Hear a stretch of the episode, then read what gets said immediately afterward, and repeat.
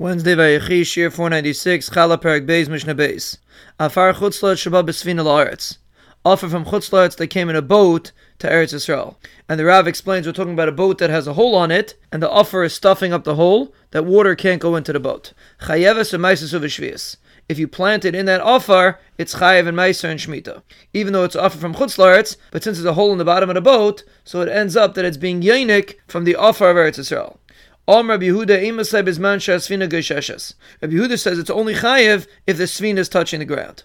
Isa sheni loisha b'mei peris chayev es b'chala. A dough that's mixed with fruit juice is chayev and chala. V'nechalas b'yadayim is But you're allowed to eat it with tamei dike yadayim because it never became huksher to be mekabel tama because it's only huksher when water touches it. And since it was kneaded with fruit juice, it was never huksher, so therefore you could touch it with tamei dike yadayim.